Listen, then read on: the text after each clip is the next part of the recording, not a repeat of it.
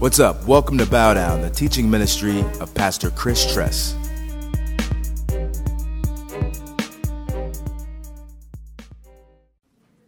Song of Psalm, chapter 2. What I want you to do is I want you to kind of kind of look at we're gonna we're gonna do a quick uh, prayer through uh, because one of the things that um, for me, uh, growing up as a believer, everybody's talking about quiet time, quiet time, quiet time, but what does quiet time look like? What does that look like? What does journaling look like? So sometimes I just kind of open up my, my life to you, my prayers to you, uh, not because I'm trying to, to, to draw attention to myself or anything like that, but just to be an example. As Paul said, follow me as I follow Christ. The disciples, they saw Jesus praying, even though Jesus said, go in your closet and pray. They witnessed him praying and they said, wow, I want to pray like that. Will you teach me how to pray? And he said, hey, pray like this Our Father who's in heaven, hallowed be your name. And he begins to teach him, but they saw something in him. And so let's look at Song of Songs, chapter 2, verse 1. And I, since we already did 1 through 4 last week, I just want to, we, what we want to do is we want to make this book a prayer. So it is not just knowledge, it's not just a mental assent. It is a prayer, it is a cry of our hearts so that we burst forth with a love and affection for Jesus, so that we receive, right? We know love because he first what? Loved us. Where's that found? Come get Hey, yeah. We hey, we went over that last week. I was actually gonna do this. I was like, hey babe, give me like two $20 bills. And I'm gonna throw up a $20 bill and I'm gonna say, who can give me the first verse without looking at your phone or your notes that I quoted last week? The first verse we went to, and not only that, quote it. I don't cheat. My wife doesn't give me money. I will I'll find some money. Al has money. He's going to give me 20 bucks. Who can stand up and do that? Now, if you looked at your phone, don't lie to the Holy Spirit. Kinda, it's kind of awkward, ain't it? That's okay.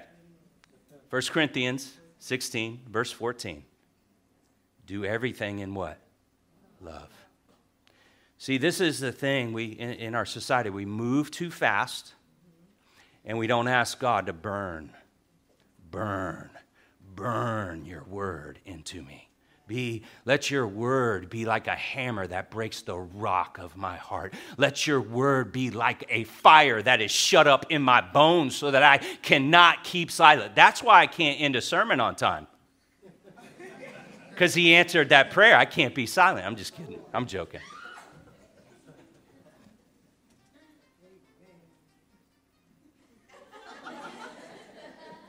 Here we go. Song of Song 2 1. It says, I'm a rose, I'm a rose of Sharon, a lily of the valley. So, Jesus, as we are on this journey with you, we just acknowledge that we are your bride. You have paid the highest price with your broken and bloody body on the cross. You've purchased us forever. We are your rose. We are beginning to blossom by believing what we are here a lily of the valley. Thank you, Jesus. Verse 2 As a lily among brambles, so is my love among the young women. Even though, God, we don't see ourselves as you see us, you see us as if we're not a lily of the valley, but a lily surrounded by thorns, a lily surrounded by things that are cursed. We continue to cry out to you and ask you that you would help us hear and believe what you have declared over our life. May your voice, God, be above every other voice in our life. May it resound in and through us so we truly, truly take in how you see us. Verse 3 As an apple tree among the trees of the forest, so my beloved among the young men, with great delight I sat in his shadow, and his fruit was sweet to my, my taste. Jesus, we ask for a deeper experience with you. A deeper experience so that we delight to sit at your feet. It's not a have to,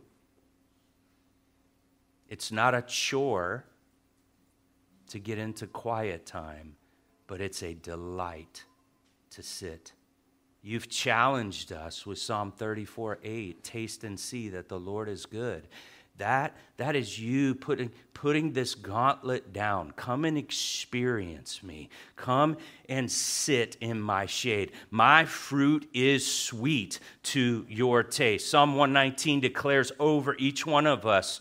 Psalm 109 Psalm 119.03, how sweet are your words to my taste, sweeter than honey to my mouth. And Jesus, honey was a very sweet thing back then. It still is. It wasn't that fake sugar that we see all the time. It was that pure and undefiled thing. And you are declaring that your word is honey. It's honey on my lips. And so, God, I just pray for those here where they've done quiet time over and over again and it's boring. They feel like it's boring. They feel like they speak and then you don't ever answer. But here, God, we pray against that in the name of Jesus. And we renounce believing that we cannot experience our God because your word declares that we can experience you, that we can taste you, that your word is honey on our lips, that, that, that with great delight we will taste you. Taste and see that the Lord is good. And God, I just stand before my brothers and sisters that I have tasted, and He is good and so good, nothing else in this world satisfies. Nothing else. Nothing else, God. And so come and do this in us, I pray, in Jesus' name. Verse 4 He brought me into his banqueting house, and his banner over me was love. Jesus, thank you. You've invited us into your table, your house of joy, your house of wine. You have prepared a banquet for us even in the presence of our enemies, we get to sit down and eat. May we find comfort that we have been invited in to your house. He brought me in. Yeshua, you have brought me in. You have brought us in by your broken body, by your blood. Because of your love, you've brought us into your house, and we are your house now and we will dwell in your house forever. Thank you, God. We pray for joy. Joy, God. In your presence, there is a fullness of joy. At your right hand, there are pleasures forevermore. And so, yes, God, thank you for bringing us into your banqueting house, God. Thank you. And God, I pray as well that your banner over us is love. Help us to and convince us that despite what we do or don't do, our behavior, our issues, nothing changes in how you see us. Right. Your banner over us is love. It doesn't matter if we failed. It doesn't matter if we've messed up. Your banner over us is love. And I pray, God, in the name of Jesus, that you would raise the awareness of this reality in our church so that we walk with a constant, overwhelming sense that your banner over us is love. And God, when we truly believe that, when we are truly convinced of that, when we're truly aware of that, please, God, by your grace, get us out of ourself and see and look at our brothers and sisters in Christ. And may we see that banner over them is love. Even when they reject us, even when they let us down, even when they don't do what they say they're going to do, even when they don't show up, even when they don't call back, your banner over them is love. And forgive us, God, for judging our brothers and sisters when we've had a log in our eye. Help us to get that log out and put that banner over them and then get the speck. Help us, Jesus, in Christ's name. Amen. Amen.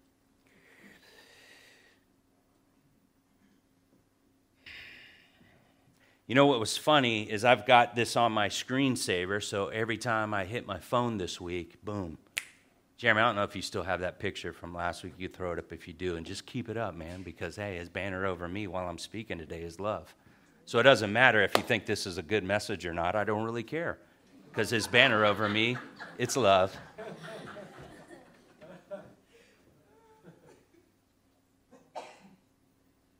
As pastors, I'm going to open myself, right?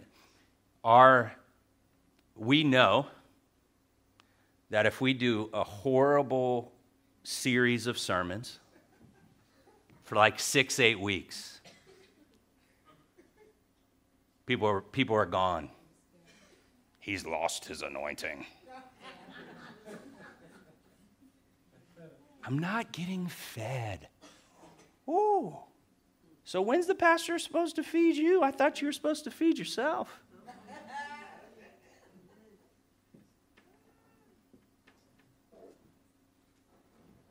And every pastor in America knows this that if I don't come with something fresh, if I don't come with something new, they're going to leave me. Now, if God's leading you to leave, hey, no guilt and shame. We bless you as you come and bless you as you go. We love you. But this is the reality for me, all right? I'm bringing you into my mess. That's my reality. So, what people do or don't do. Remember, King David, you're the man, you're the man, you're the man. And then all of a sudden, David's out raiding, and then a band of raiders come in, and they, and they go ahead and they take his wife, they take his kids, and what did the people want to do? They wanted to kill him. Your poor leadership, we're going to stone you to death.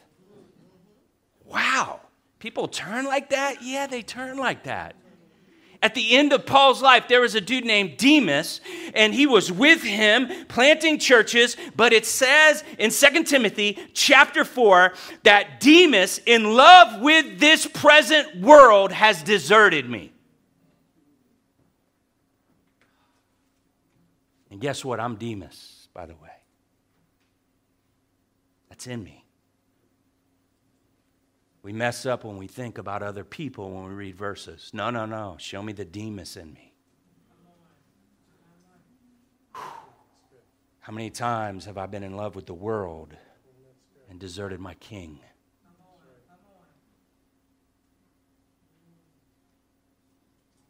All right, verse 5.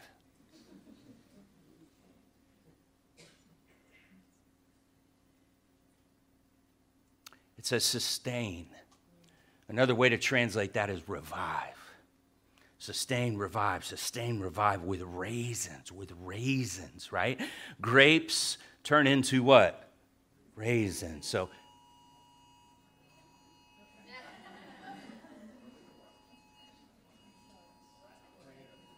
Okay, that's your phones, right? So Jeremy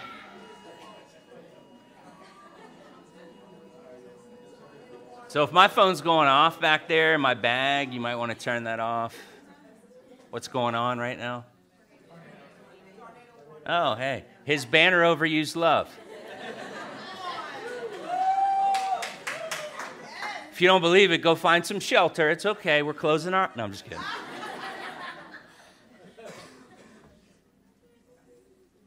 there was thunder and lightning yesterday, and, and I wanted to go for a run.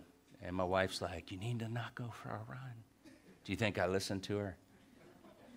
I love running in the lightning and the thunder, man. It is just, it reminds me of the Lord because Revelation chapter 4, it says that his throne, his throne, right, is lightning and thunder. Now, listen, if you do want to leave, you can. There's no guilt. Let me just say this as well. Um, Upstairs is another 4,000 square feet, and there's an empty space and a roof. So we've got kind of double protection here, okay? but, but, but this is what I'm trusting in, not the roof. All right, sustain, revive me with raisins, grapes, so, so there's a hint of wine here, right? Refresh me with apples. Well, apples. Why is apples important? Because in, in verse 3, it says, I, I, I, He's like an apple tree, right? So it's speaking of him again. And also, also, in chapter 8, we're going to get there, but but there's there's apples there again and so this moment this moment is a big deal she's going back to a moment in time where she tasted and she'd seen that god is good. And what did that make her? It made her sick with love. Are you sick with love today? Or is there apathy and complacency? Can you point back to a time disciple where you were so overwhelmed with love, but yet it's been months, it's been years. And listen, here's what Revelation says repent and do the works that you first did, return to your first love. And so, God, make me sick with a love for you, sick with a love for you. Oh God, please, I want, I want to taste and see again. Proverbs 25 11 says, A word fitly spoken is like apples of gold in a setting of silver. And his word is always so fitting. And don't, don't be shy about this. God, I need a word for you. I need a fresh word from you. Please, God, please. I want you to understand Ephesians 3:19 it says, To know the love of Christ that surpasses knowledge, that you will be filled with the fullness of God. You're never, ever, Christian, listen to me. You're never, ever, and this is why Paul's praying it in Ephesians 6, Ephesians 3 19. You're never going to understand the love of God fully on this side of heaven. That should be really, really good news. Why? Because there's more. And these verses, they encourage us to press in more so that we can taste and see that He is good. Verse 6 Your left hand is under my head, and your right hand embraces me. Again, you see this same phrase in chapter 8, verse 3.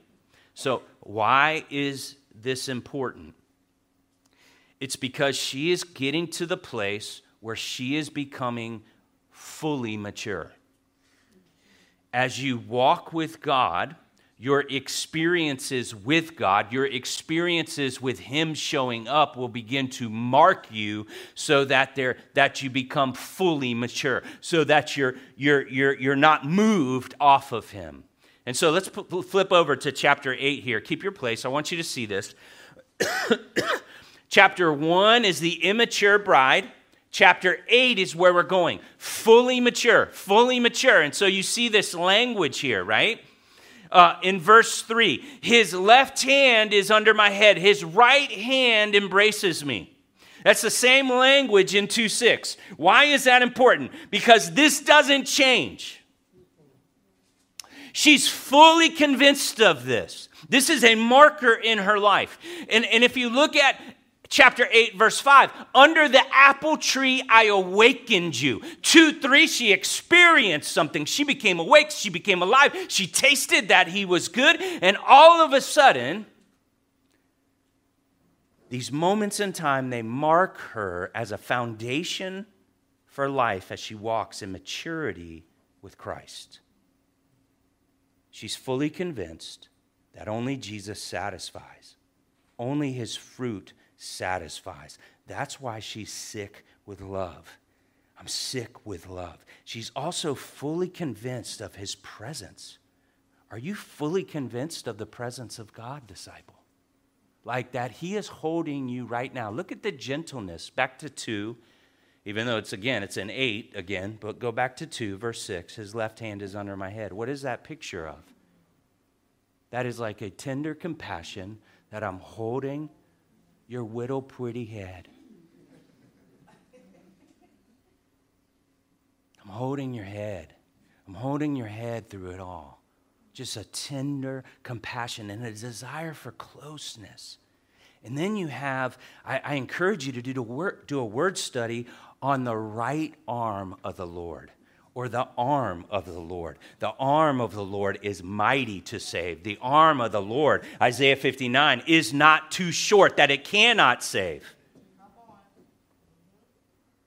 And so here, here's some verses for you just to jot down. Psalm 48:10, your right hand is filled with righteousness. The right hand of the Lord is filled with righteousness. Where is Jesus, by the way? Seated at the what? Right hand of God the Father. Psalm 98 1, it says, Oh, sing to the Lord a new song, for he has done marvelous things. His right hand and his holy arm have worked salvation for him. That's why it's important that we know that Christ is seated at the right hand of the Lord, because the right hand of the Lord worked salvation. It's mighty, it's strong. And this right hand, what is it doing according to verse 6? It's embracing you. The arm that saved you is embracing you. Some of the time, not all the time. There is a closeness. Listen, this is the issue that sometimes we have in the church, right? When I was a new believer, I remember taking this spiritual warfare class and I walked out of there like, oh my gosh, we're at war? I'm getting shot at? And so for like the next five weeks, I'm like, okay, today, God, I'm putting on the helmet of salvation, the breastplate of righteousness, the sword of the Spirit, the shield of faith, the shoes of peace. Yes, Lord, gird up my loins. and just so overwhelmed. There's an enemy. Oh, I'm under spiritual warfare. I'm under spiritual warfare, right? I want you to turn to Ephesians chapter 6, and I pray that this changes your perspective of warfare.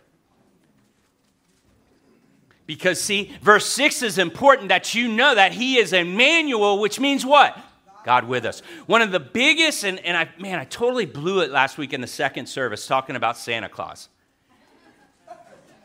I'm cool with Santa Claus, guys, but what I was trying to say, see, nobody's going to be at the 11 o'clock service today.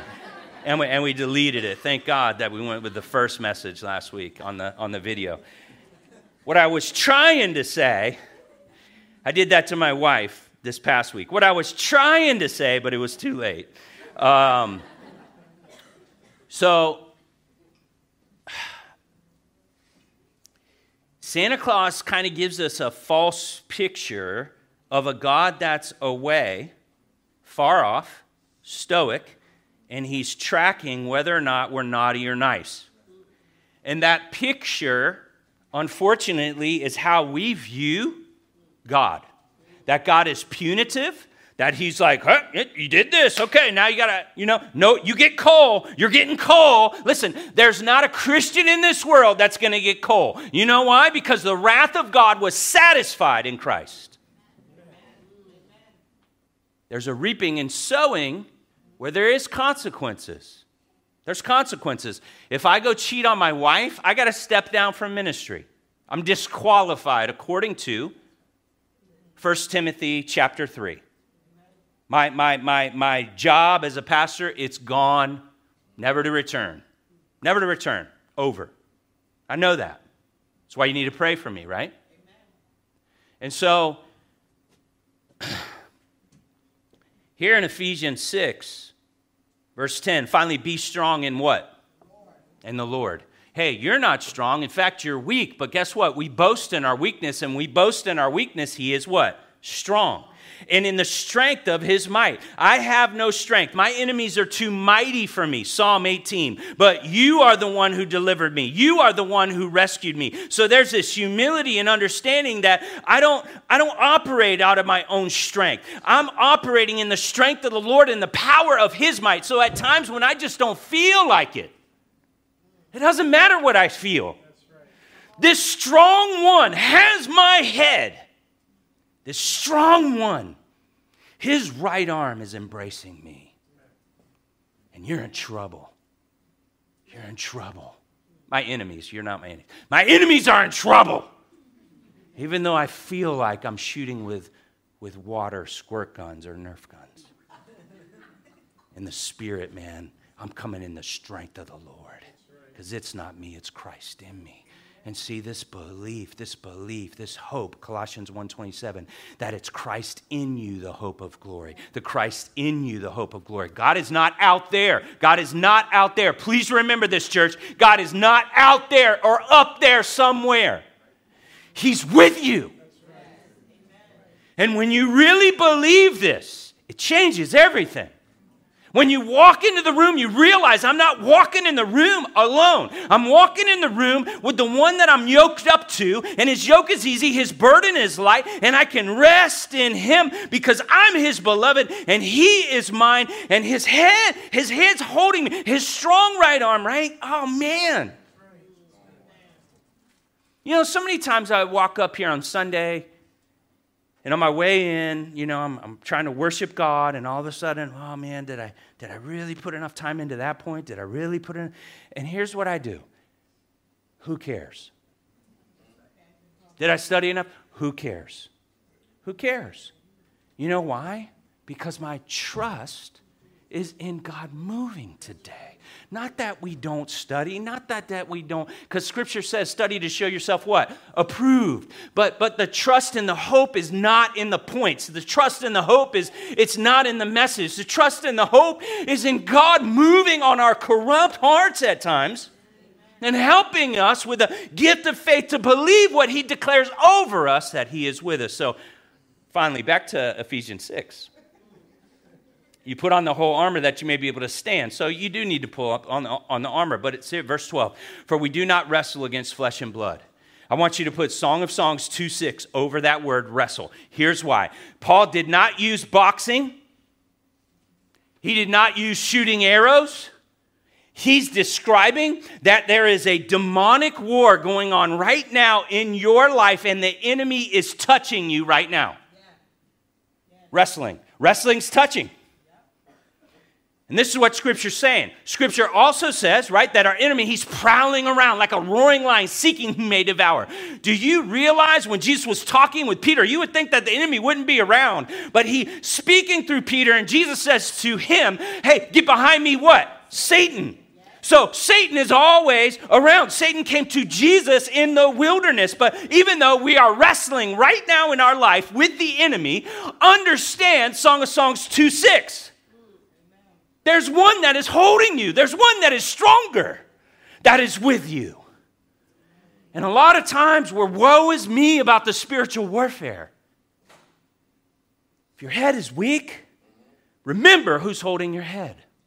If your arms are tired, remember it's His arms that you're trusting in. Whew. I love this passage in 2 Kings 6 17 and 18. Listen to it, please. Just listen. They were surrounded by an army, and the servant was scared of this army. But then Elisha prayed. He said, Lord, please open his eyes that he may see. That's my prayer for you on 2 6. If you don't get anything for the rest of this, that's my prayer for you for 2 6. That God would open our eyes so we believe that we're always walking in the presence of God because He will never leave us or forsake us.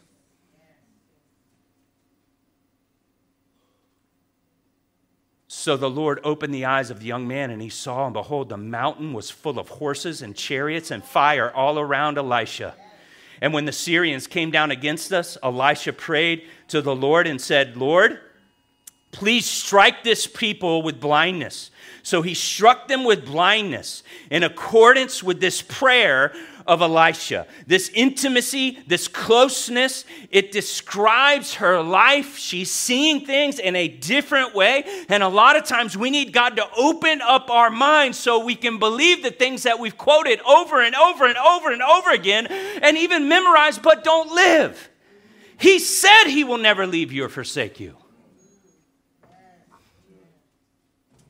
He said he will never leave you or forsake you. I am with you always, always, always, always. You are being held, even if it doesn't feel like it. Are you going to believe your feelings or are you going to believe the word of God? And therein lies the battle, Christian. Do you believe what the king has declared and said? Or are your feelings dictating how you're moving? This is why this book is so important that this stuff becomes a reality, that we're lovesick with our King who is lovesick over us. That love sent him to the cross. Seven, I adjure you, Song of Songs 2 7. I adjure you Or I put you to an oath, O daughters of Jerusalem, by the gazelles or the does of the field, that you do not stir up or awaken love until it pleases. Practical application hey, if you're in a dating relationship, this verse is for you. Thank you, Antoine. That was funny. Some of y'all must have got convicted. No, I'm just kidding. Um, don't be stirring up love. Don't start the car if you ain't going to drive it, homie.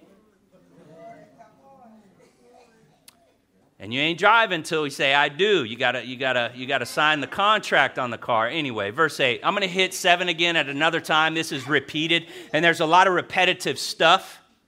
And so, verse 8, the voice, and I want you to highlight the voice. The voice of my beloved. See, each time this bride speaks to Jesus, she says, Oh, my beloved. My beloved. And there is a tenderness in that. When you think of God speaking, sometimes we think of fear only. And there is a place for reverence and fear. But there's also a place to understand He is so tender and kind, and He calls you my beloved, the voice of my beloved. I am my beloved's, and my beloved's is mine. Behold, He comes leaping over the mountains. You want to highlight that leaping over the mountains, bounding over the hills. My beloved is like a gazelle or a young stag.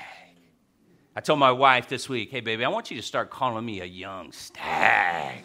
There's just something about that.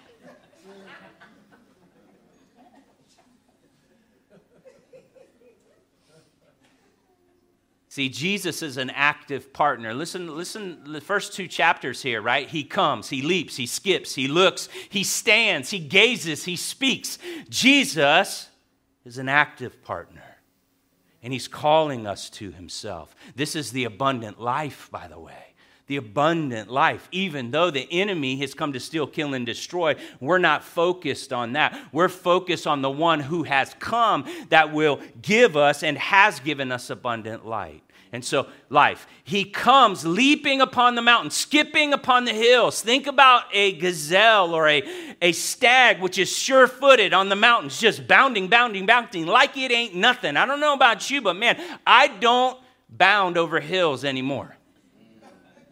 I'm a wounded stag, actually. I'm like a crippled stag, and I need to take a break. Now, this doesn't describe our king.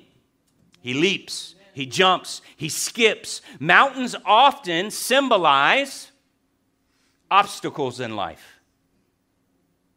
And Jesus is showing her and is going to teach her to speak to those mountains and command them to move.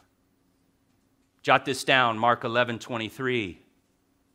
Jesus says, Whoever says to this mountain, Be removed and cast into the sea, and does not doubt in his heart, he will have whatever he says.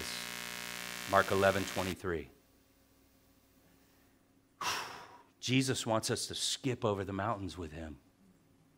That we don't look at our past stuff. We don't look at our obstacles. We don't focus on that stuff with a negative aspect like, oh, when am I going to change? Am I always going to be like that? Let me just tell you, that's not the voice of God. The voice of God says, when am I ever going to change? It, it, it's Philippians 1 6. And this is why scripture memory is so important.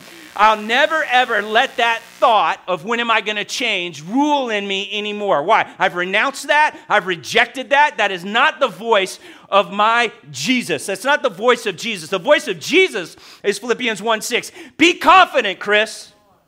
Be confident, church, that he who began a good work in you will complete it. This mountain, it's going to be thrown into the sea.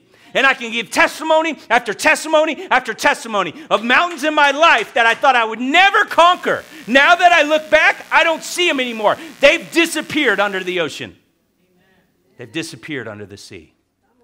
And this is what we're called to, guys.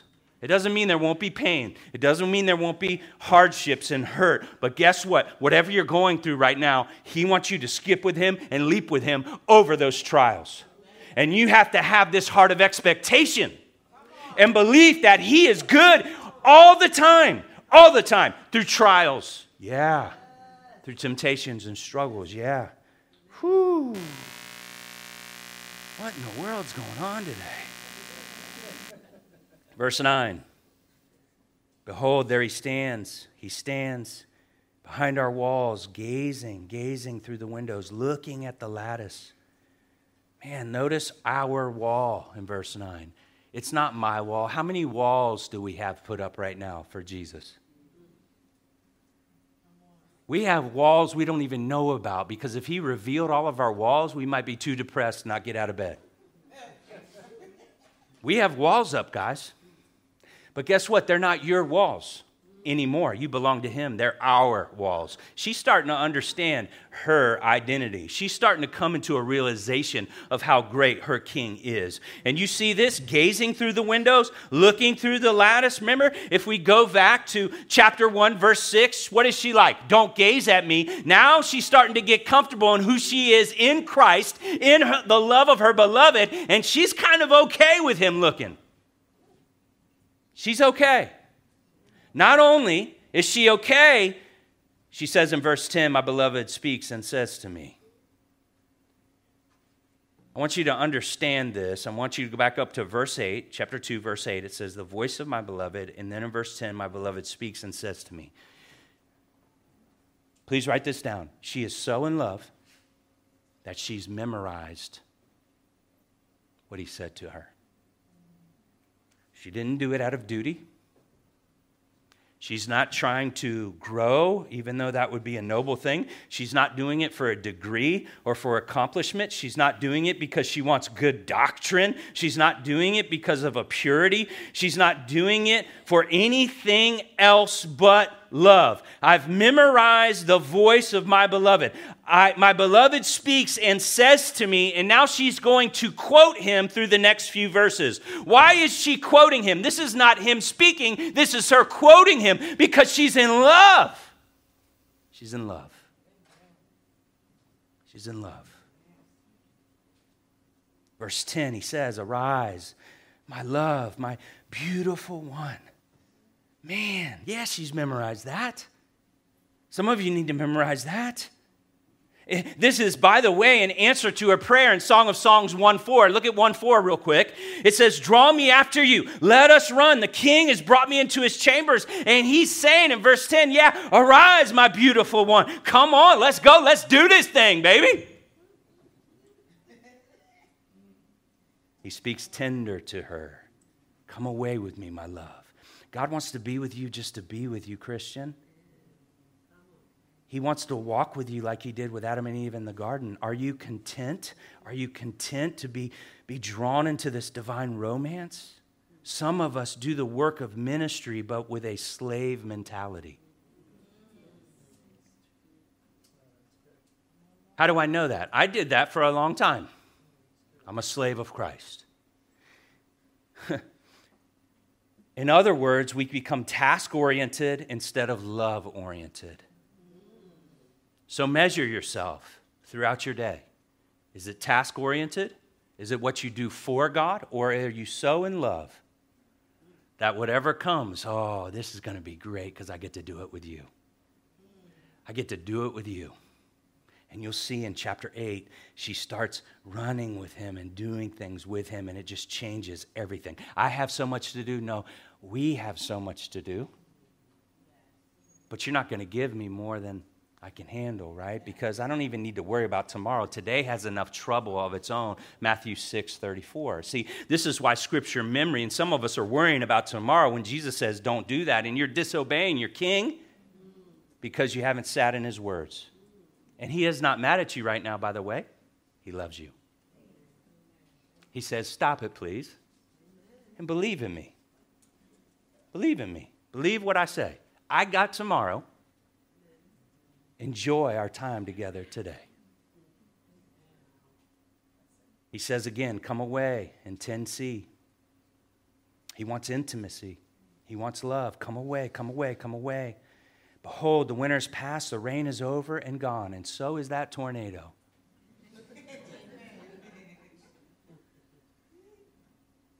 the flowers appear. The time of singing has come. The voice of the turtle dove. It's heard in the land. And the fig tree ripens its figs, and the vines are in blossom. They give forth fragrance. It's a different season for her. She's coming into a new season. Disciple, do you recognize that God may be bringing you in because He delights in you into a new season? See, when winter's happening, snow on the ground, we can't see what's happening in the ground, but things are changing. Things are happening, even though it doesn't look like it's happening. And so, are you sensitive to the seasons in your life? And we'll get more into this later. But Jesus did rebuke the people when He came John 4:35, there's still four months, and then comes the harvest. Behold, I say to you, lift up your eyes and look at the fields. They're already white for harvest. There's seasons, guys. Seasons. Right now, I'm coming into a season that back in 2015, I tried to do something, and it was the wrong time. It was the right thing, but at the wrong time. And now, all of a sudden, God's doing it, and He's doing it without my leadership. Ooh, I really like that. It was the wrong season. I wasn't sensitive. See, in my striving, in my striving, which is rooted in a pride, it's rooted in insecurity. In my performance, which is rooted in a pride, or rooted in a lack of affirmation from my dad, right? A lack of sitting and tasting, seeing, and believing what God has.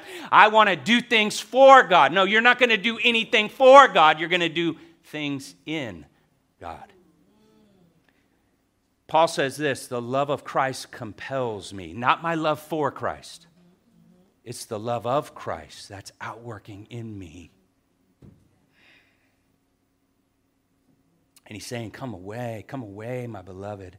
14, my dove in the clefts of the rock, the crannies of the cliff. Let me see your face. Let me hear your voice. Look at the. Lo- She's memorized this now. Your voice is sweet and your face is lovely. Man, the dove speaks of a guileless bird, by the way, if you're taking note. It speaks of purity, it speaks of innocence, it speaks of loyalty. Doves, when their mate dies, they, they don't get another mate. It is a one time shot with a dove. Unique in loyalty. You are my one, you're my only one. Doves don't have any peripheral vision, it speaks to a singular focus and devotion. The Holy Spirit was also pictured as an innocent dove. And so he's looking at her with this sincere desire You are my dove. You are my one. You are my only one. And he's embracing her with a tender affection. He didn't call her a deceitful snake, but he called her his dove. He sees her through the finished work of the cross.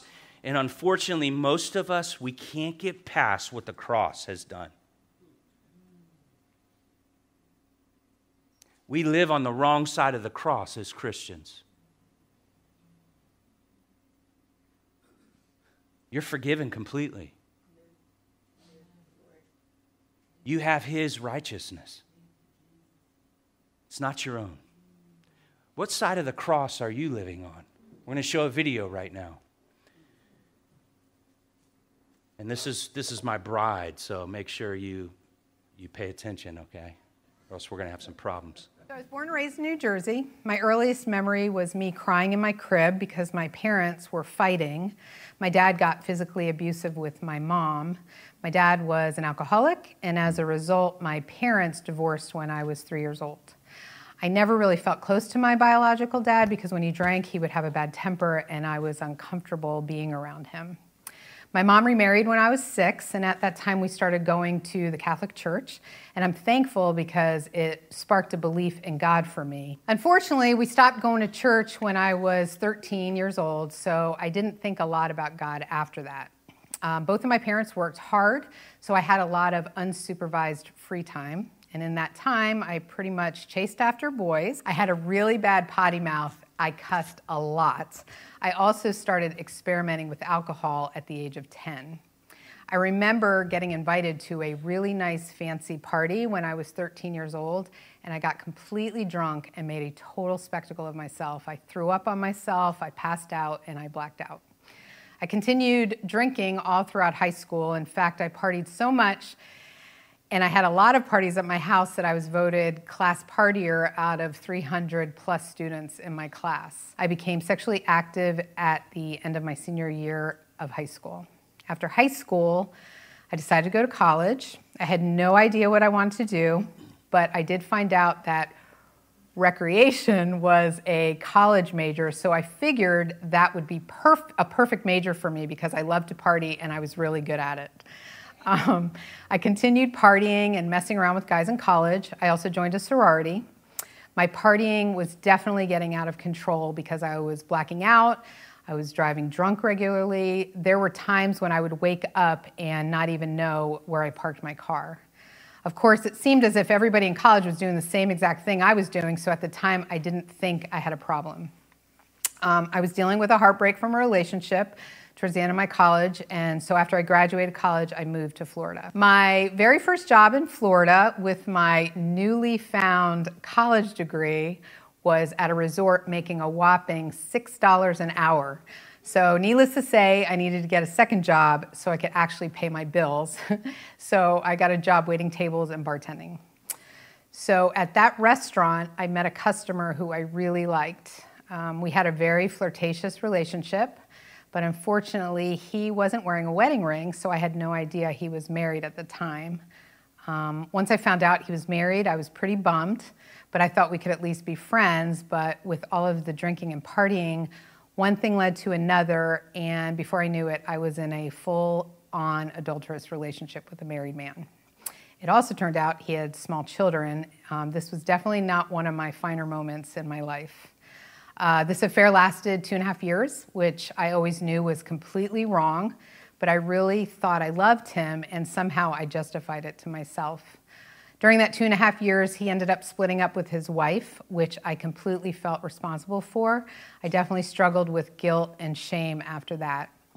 But on the other hand, I was also hoping he wanted to have a future with me, but I learned that he wasn't interested in getting married again, which was devastating and heartbreaking to me, so we ended up breaking up. Shortly after, I jumped into a rebound relationship with a new man. We moved in together. It was not a good relationship. We fought for most of the two years we were dating. He ended up cheating on me, so we broke up.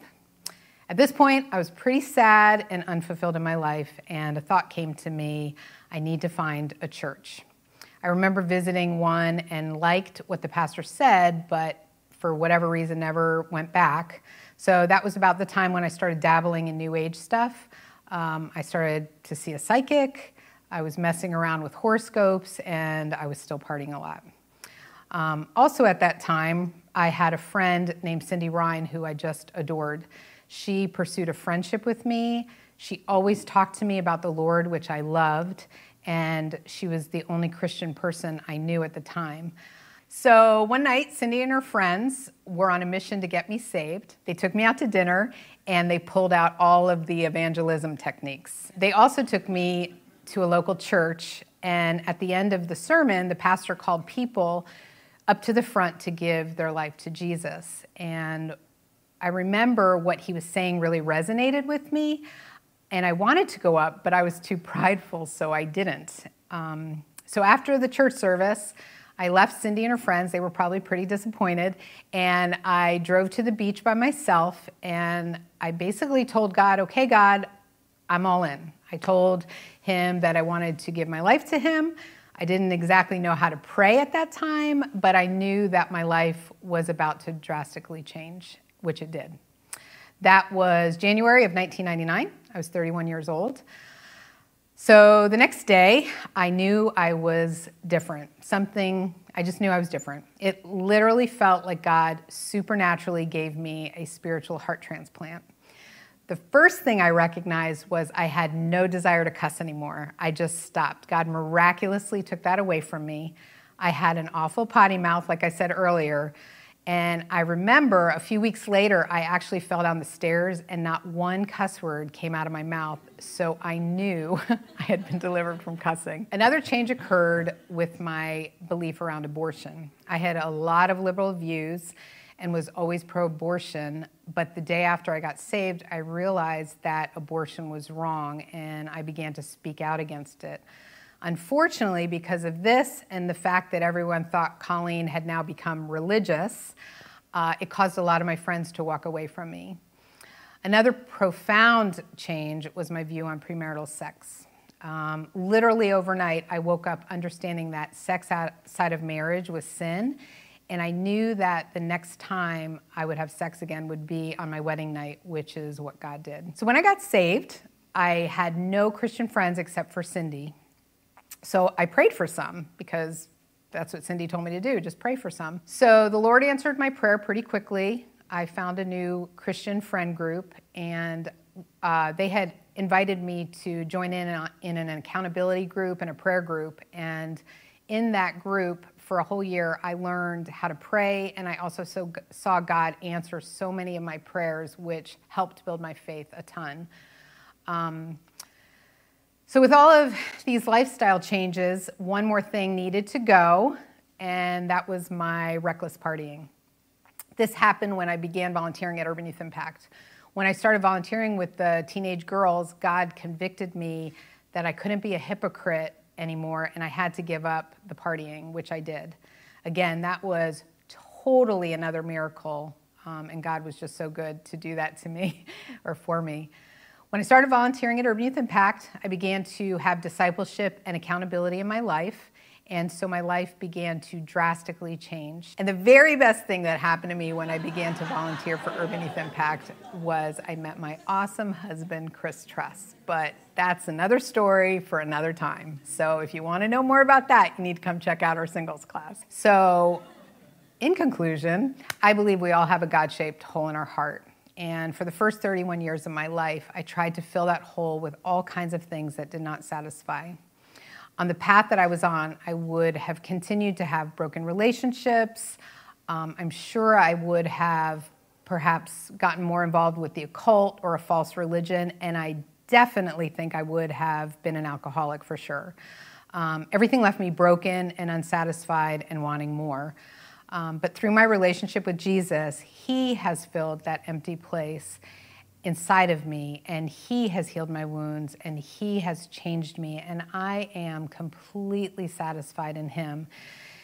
If you have never said, I'm all in with you, Jesus, I would encourage you to do that today because it was the best decision I ever made, and I've never met anyone who ever regretted surrendering their life to Him. Mm. Nate.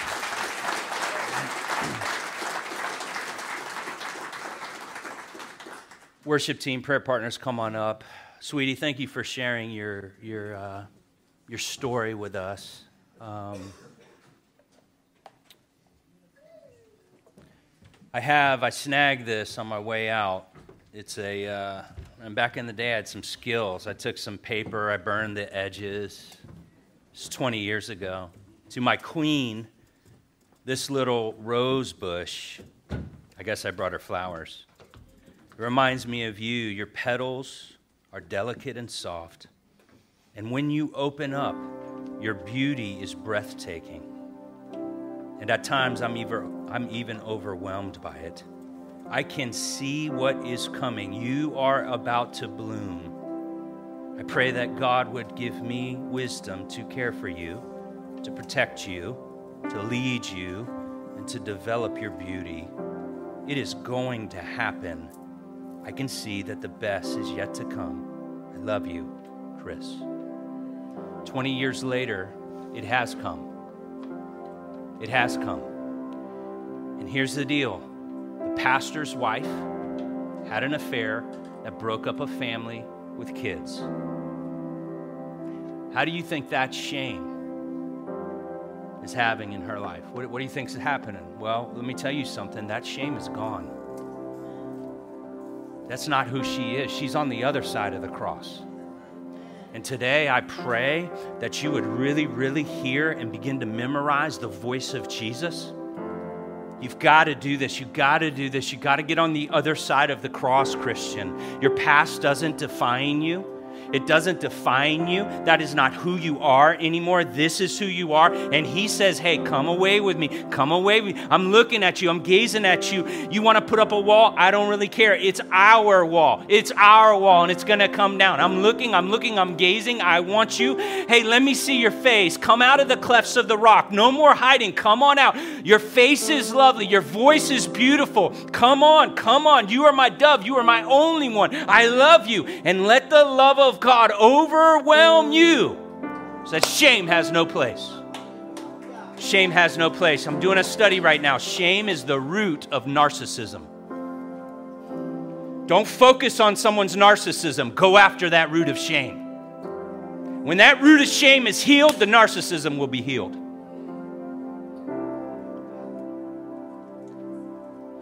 So the altars are open. You have a God shaped hole inside of you that Jesus wants to fill. He wants to transform your life. And listen, today, huh, like I am just so overwhelmed with a joy right now in my heart because my son's wearing that blue hat right there, and my daughter's holding the violin.